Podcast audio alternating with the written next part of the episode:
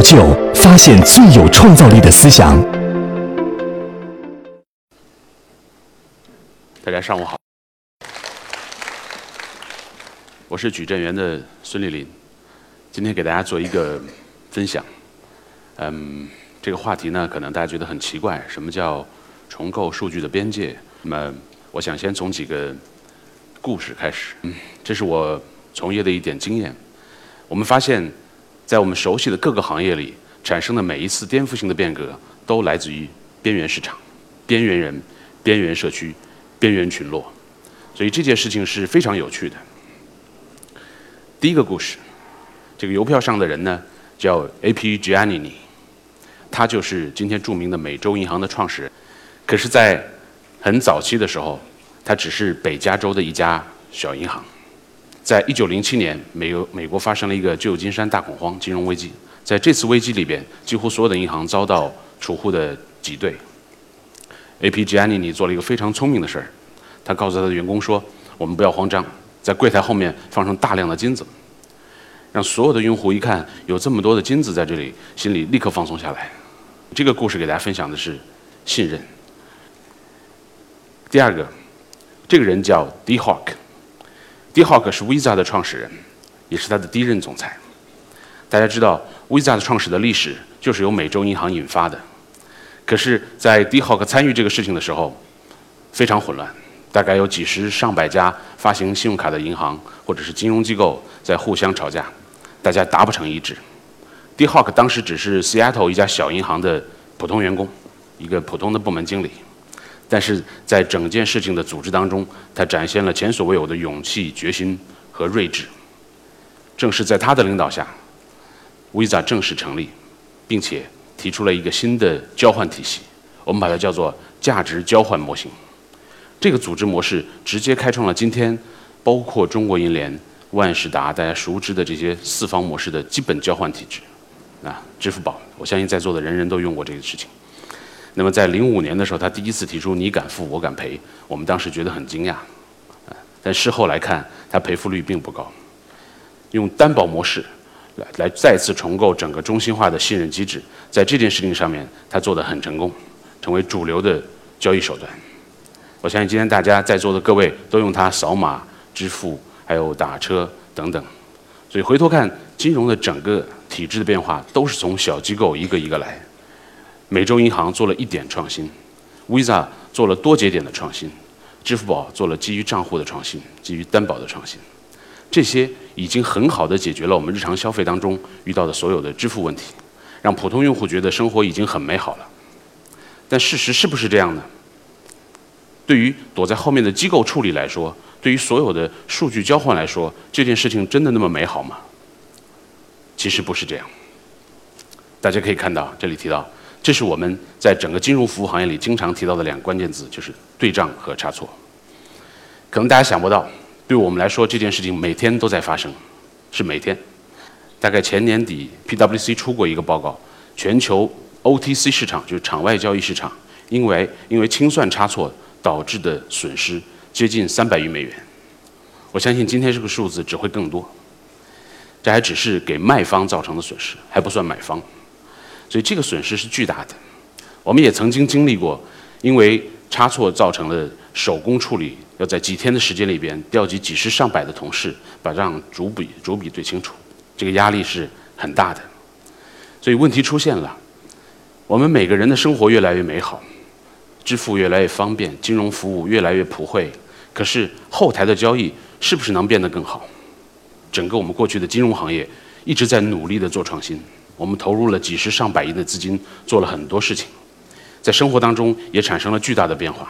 这是一个世界，可是在我们没有意料的另外一个世界里，从08年底 Satoshi 发这篇论文，到后来13年、14年 Vitalik 这以太坊的白皮书、黄皮书出来，另外一个世界悄然的生长。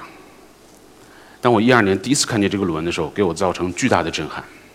这篇论文带给我们最大的启发是，原来我们真的可以从第一性上，第一次真正的解决对账问题，让这个事情没有差错。所以我们在这里提出一个问题：是否会出现一个超级清算方？超级清算方意味着什么？超级清算方应该把所有的工作在后台完全处理掉，让前端的人没有感知，让数据交换和报文转发进行得更容易。但这件事情呢，不容易。传统的金融行业并没有完全做到。为什么最先关注区块链技术或者是分布式账本技术的，来自于华尔街，来自于金融机构 DTCC、Fidelity、花旗等等这些金融巨头，而不是互联网公司？这就回到刚才的问题，跟对账和差错有关系。金融行业天生就要为交易后的对账处理来做服务、做努力，而新兴的数字世界的解决方案提供了一个非常好的新的视角，尽管这里没有新的技术。所以我们把这件事情叫做平行世界。在两个不同的世界里边，每一组人都在努力地做创新，给世界创造价值，都做得非常好，都很精彩。但是这两个世界几乎没有交错过，直到最近这2到3年，这两个世界突然碰撞到一起了，也给了我们巨大的启发和机会。我来自于金融基础设施机构，超级清算方这个概念也来自于这里。所以这里有一个递进关系，作为金融基础设施的超级清算方，是不是可以跨行业，超越金融行业的视角，进军到医疗、物流、交通、航空航天所有的领域？有没有可能成为一个超级账本？更进一步，在全数字化世界的公共基础设施里面，有没有可能出现一个真正意义上的运营商，由它来为跨行业、跨应用、为多中心提供完备的运营服务？但是在这里会遇到很多问题。这个问题首先来自于数字化世界里，我们给了一个命题叫做盲人摸象。这个成语大家都很熟悉，什么意思我稍微解释一下。大家可以看，在全数字化世界里，我们每个人都是盲人 The blind man。 作为盲人，我们只能摸到这个数据的某一个片段，这个大象就是数据的全部集合。作为个体，无论是个人还是公司还是政府机构，你永远只能拿到数据的局部侧面，几乎没有人可以拿到全部，这是世界的真相。有的人摸到了数据的鼻子，有的人摸到数据的腿，有的人摸到了数据的背。在这个基础上，数据各自为政，形成了诸侯分封割据的局面。每个人都敝帚自珍，不愿意分享或者无法分享，基于成本的考虑，基于风险的考虑，基于政策的考虑，那么导致刚才提到一个概念，数据无法流动。但基于前提判断，因为没有人可以拿到全部的集合，那么在真正的数字化世界里，是否需要一个运营商来整合所有的数据，提供完备的数据交换呢？我们认为这应该是一个核心的挑战和命题。那么在这个世界里，基于这样的命题，我们提出了一个猜想，借用了一个概念，把它叫做数据的三权分立。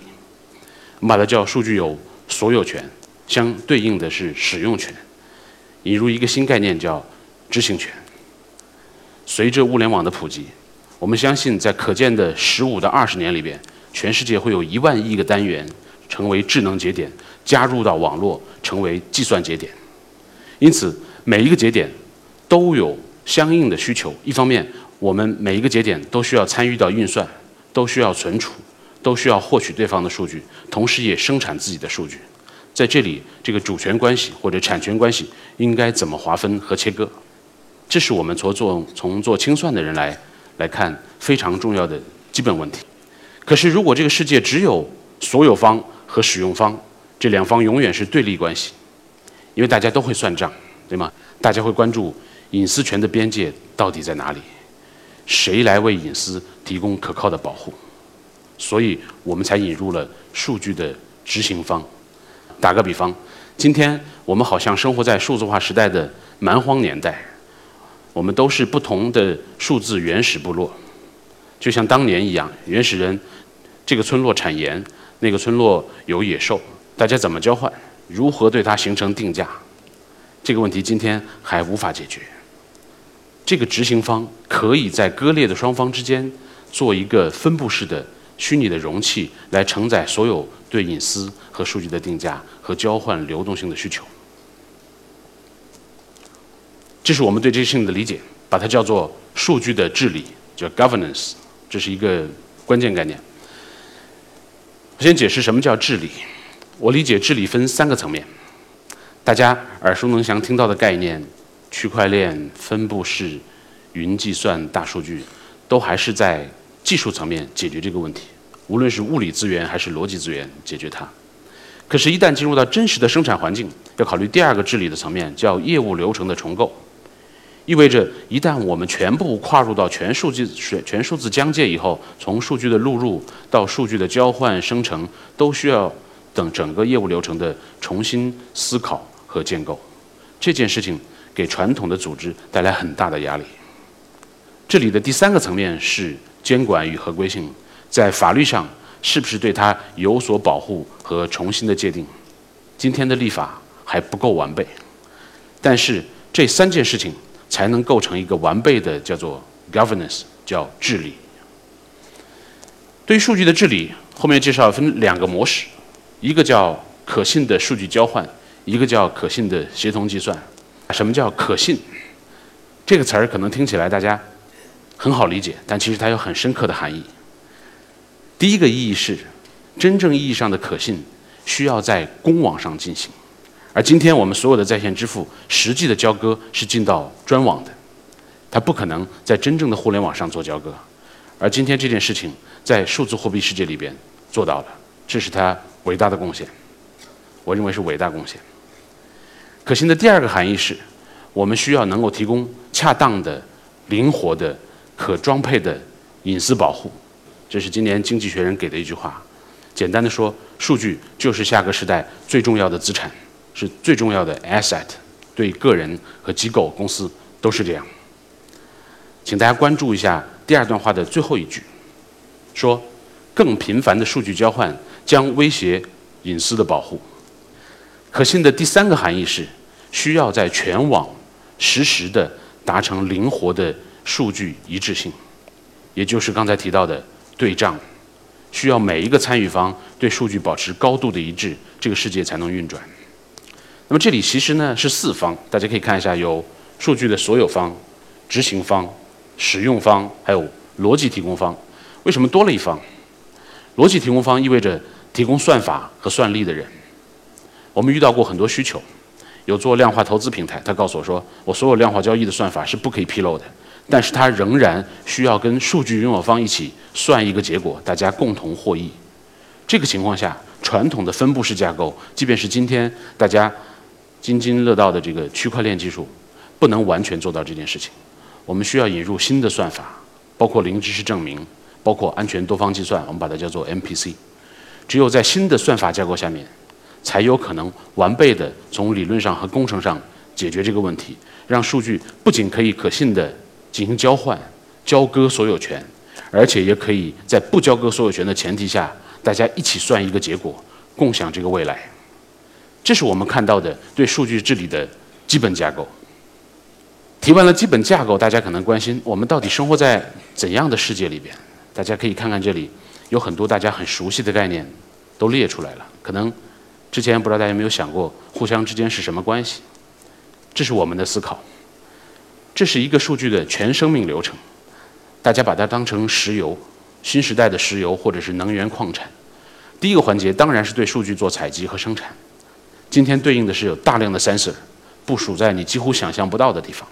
大家要知道，你坐的飞机上面可能光是那个发动机就布了上千个 sensor 来采集发动机的寿命和各种状态、生产状态，它的数量之多是令人发指的。第二个是数据的存储和计算，这个不用说，云计算的概念大家都接受了。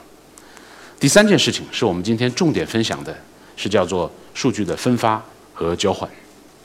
我们认为，以分布式账本为代表的新技术，就是下一代互联网重要的核心的基础设施。它主要的定位点就是下一个时代的数据交换协议站，或者叫协议层。这件事情带给我们什么启发呢？我们打了一个比方，类似于可信数据的快递，对吧？大家天天用快递，今天快递已经到了无所不在的层面了，非常方便。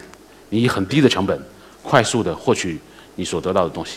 但是快递公司看不到这个包里到底装了什么，它只能根据收发地址和交易价格来做撮合。大家可以把它理解成为类似于刚才说的三权分立里边的这个数据的执行方，类似于这个概念。但是在全数字化世界里边，我们要考虑的更多，因为它是不是可以截取数据、篡改数据，是不是可以偷走数据，要考虑的问题更多。最好的情况是在所有的参与方、执行方看不到数据的情况下，仍然能对数据进行操作。这就是我们构想的下一代核心的数据基础设施。大家听了很多概念，有去中心，有无中心，还有强中心。我想在这里给大家做一个解释，我们怎么理解这件事情。大家看左边这张图，这是一个，它看起来是不是有点像公司的架构图？最上面是董事长，然后是总裁 CEO， 然后是副总裁，然后部门经理，然后是下面的同事或者员工。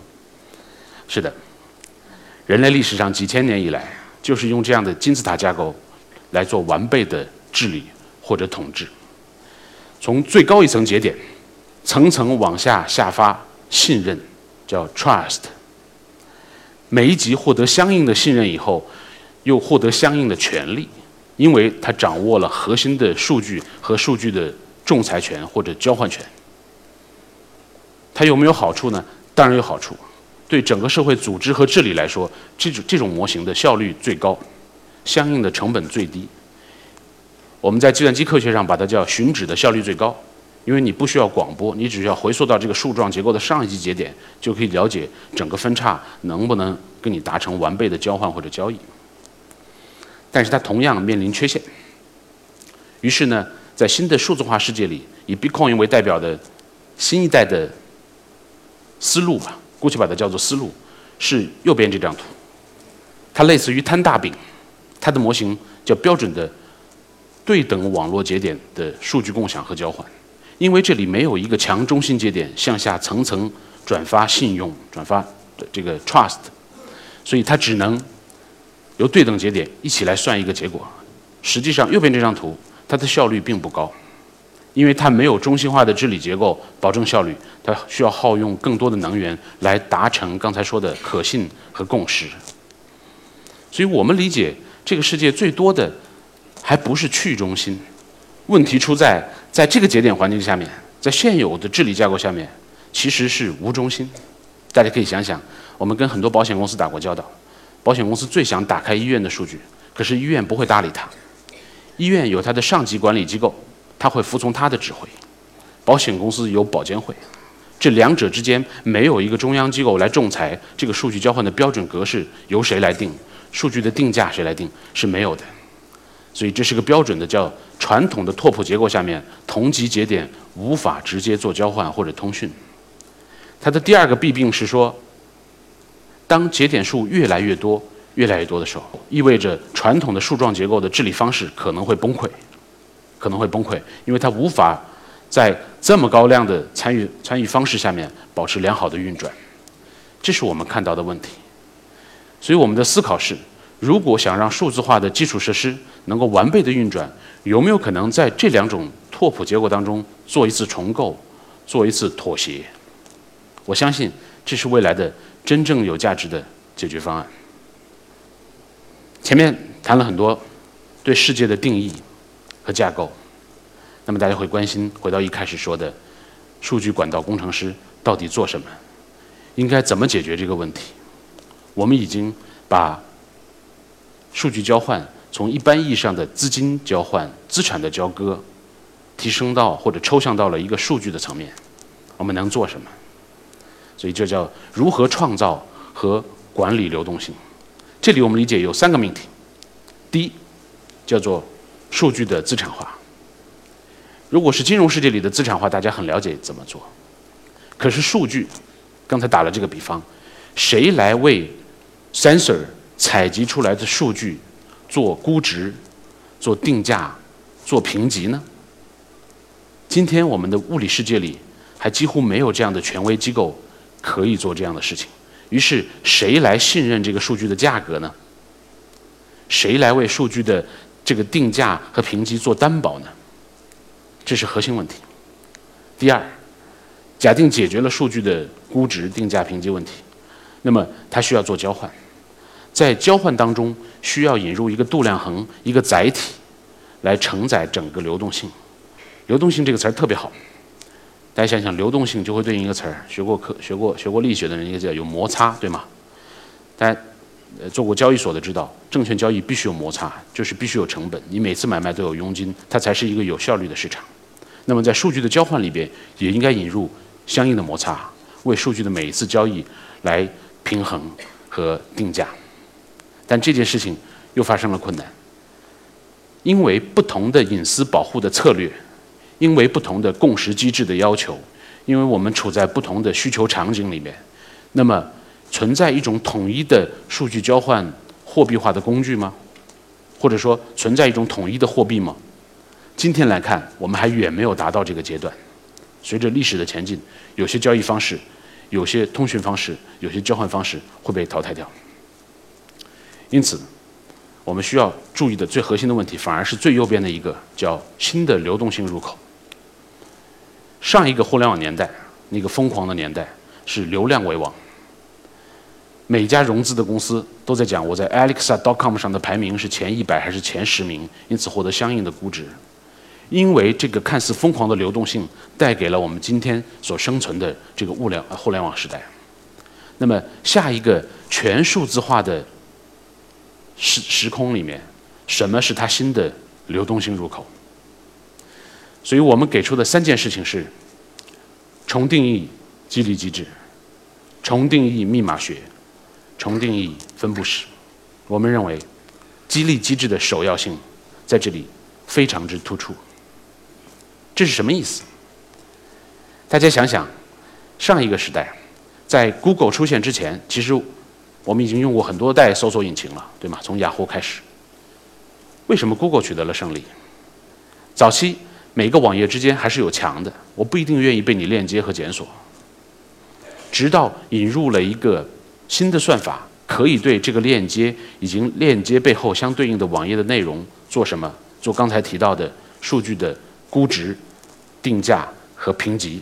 因此，互联网的商业模式滚滚而来，我们出现了 CPC 点击付费、CPS、CPM， 我们把广告商和内容提供方第一次串到了一起，导致几乎所有人还反而愿意按照 Google 的搜索引擎算法来做优化，这个叫做 SEO， 来获取相应的经济收益。这就是激励的首要性。它给出了一个激励方式，用最轻的方式和最少的成本来撬动了这个世界，让所有人都连入到互联网，让信息能够流动起来。重定义密码学是什么意思？密码学在这个时代前所未有的被重视。因为所有的数据交换都需要基于相应的隐私保护的策略，这里提到了叫隐私与收益的博弈平衡。当你认为收益足够大的时候，你作为一个经济动物会说，我愿意让渡我的隐私权来获取相应的收益。所以定价变得特别重要，激励机制特别重要，技术反而可以为之让步和妥协。在密码学这里，所有的隐私算法它的强度是可以被定制的，因为如果所有的这个保护都足够强的话，这个交换流动性就无法推动起来。然后，什么叫重定义分布式？大家知道，我们认为区块链只是分布式账本技术的一种实现，而分布式账本也只是分布式技术的一个分支。而在全新的这个数字化疆界里面，分布式技术架构应该长成什么样？这点还有待探索。今天我们已经做了很多新的技术架构来实现它。上面分享了很多，回溯到刚才说的，是否可以出现一个超级清算方？超级清算方意味着什么？我们提到了运营商这个概念。我想跟大家分享我的基本理念。我们认为，所有基础设施的根本属性或者原则就在于，它一定要能够推动所有的交易成本趋近于零。大概前一段时间，国家宣布运营商取消了这个网间结算漫游收费。可是大家还记得吗？十几年前我们都在抱怨漫游费太贵、话费太贵、数据流量太贵。今天它的成本在一再下降，联通也进行了混改，它已经成为了普适性的服务。我们每个月在交水电煤账单的时候，除非你家里装了地暖或者天天开空调，否则你不会在意那一点水费的支出，或者是电费的支出。它已经变得很细微了，对吗？它在你生活账单的支出当中的占比越来越少，而它是我们生存重要的基础设施。这些基础设施都还停留在物理时代。当我们进入数字化时代以后，数据的交换会成为下一个时代标准的基础设施。我们的理想就在于让它无论是银行卡还是证券、债券、票据、信用衍生品，还是能源、医疗数据、航空航天数据，所有的数据交换的成本都会逐步的趋近于零。大家生活在这样的世界里边，才能享受到数字化世界真正的好处和收益。而我们做的工作，我们这些数据管道工程师就将沉降成为基础设施，就跟今天大家看见的中国移动、中国电信是一样的。所以回溯一下，大家还记得十几年前有一个段子说，站在风雨中，手拿小灵通，左手换右手，永远打不通。那个年代，因为基础设施不完备，我们想把一段话音数据通过 IP 的转发路由发出去非常困难，基站、终端所有的地方都有问题，协议都不完备。可今天这个问题几乎不再存在。我们也相信，今天虽然数据的流动性受到了巨大的阻碍，我们还无法清晰定义数据的产权、定义数据的所有权和数据的这个隐私保护的强度。但是随着技术的发展，随着节点数的日益增多，随着能够参与计算的人或者节点越来越多，投票权的日益分散，这件事情的到来会变得更加快速，会超乎我们每个人的想象。当然，还有一些问题是我们想不到的，即便以我们今天的实践也还没有做到。